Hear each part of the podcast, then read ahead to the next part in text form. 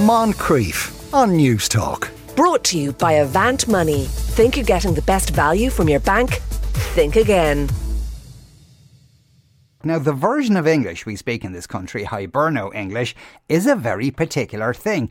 Influenced by Irish, but also by our social mores, we tend to use it to obscure meaning as much as transmit it. Gail Flanagan is a linguist tutor at the University of Limerick. Good afternoon, Gail.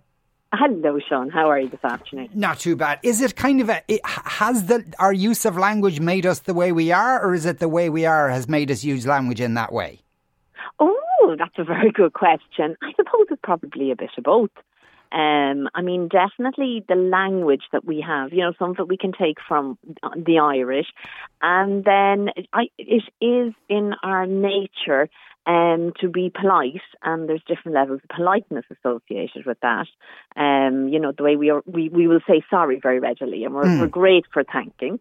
Yeah. And uh, and then even more implicitly, we tend to be a little bit indirect in our conversation and talk around things for a fear, I suppose, of offending others, really. It's something we don't want to be doing. Yeah. yeah. The, the, the, now, it's in, apparently we say thank you more than anyone else in the world or something. But but we, I, my impression would be we say sorry. We don't say yeah. excuse me. We, we say sorry to everything. We do, we do. So if I bump into you, yeah. I'll, um, you'll apologise to me first. You yes. know what I mean? And I don't yeah. know. I was thinking about it earlier. Is it like a conversation opener, literally? We can't just kind of brush past each other. We have to stop and start talking as well. But yes. Yeah.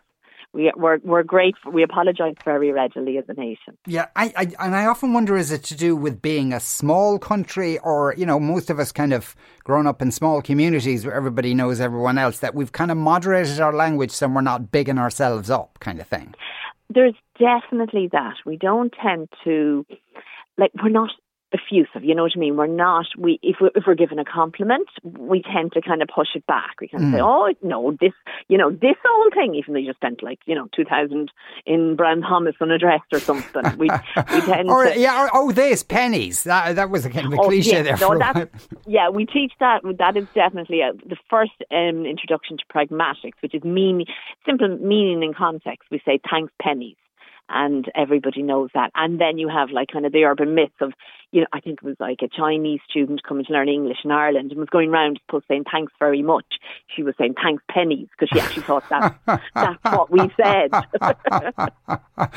See, I, and another thing that like that and, and along that that line of like not bigging ourselves up, I and this yeah. used this happened to me, and, and I actually stopped doing it.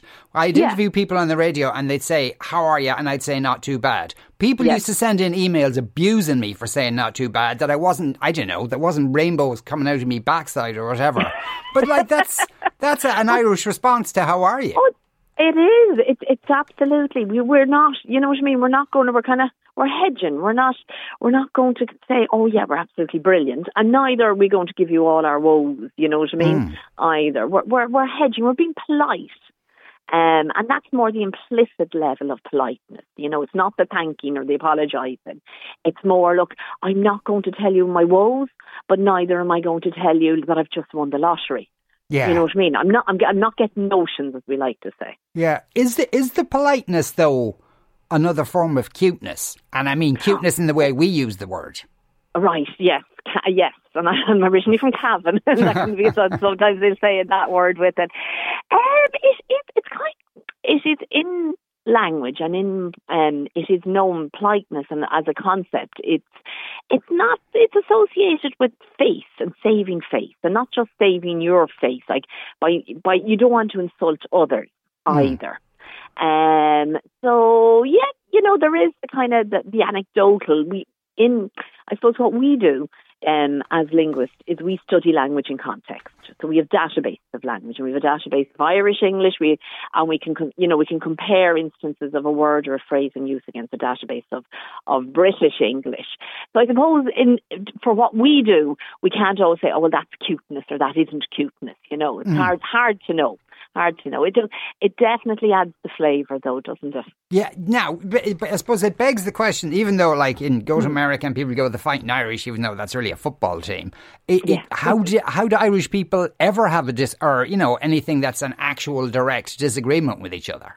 Yeah, we, we get there in our own, you see, because, because it's actually, because we're all on the same page, we, you know what I mean, we know we're going around the houses, so we know we've got a few more lines of chat to have, um, and, and, then, and then we'll get to it. So we might say, you know, do you want to go out for, or do you want to have a cup of tea? And I'm not going to do the Missus Doyle, yeah. you know, impression on it. But you want a cup of tea, and somebody might say, "Ah, no, that no, no, I'm, I won't put you to any trouble." Then they say, "Well, do you want to go on have a cup of tea?" And then I might say, "Well, sure. Are you having one?" You know, and what I'm doing is I'm edging into it. I'm I'm I'm I'm edging into the conversation and the acceptance in this case of the cup of tea, and that's how we do. And we do manage it. We, you know, and and when it comes to business, my research is focused on um, business communication. You know, so talk, um, talk in the workplace. We have standards and norms and we structures, and when we when we have to get down to business and get the job done, we do use factual direct language.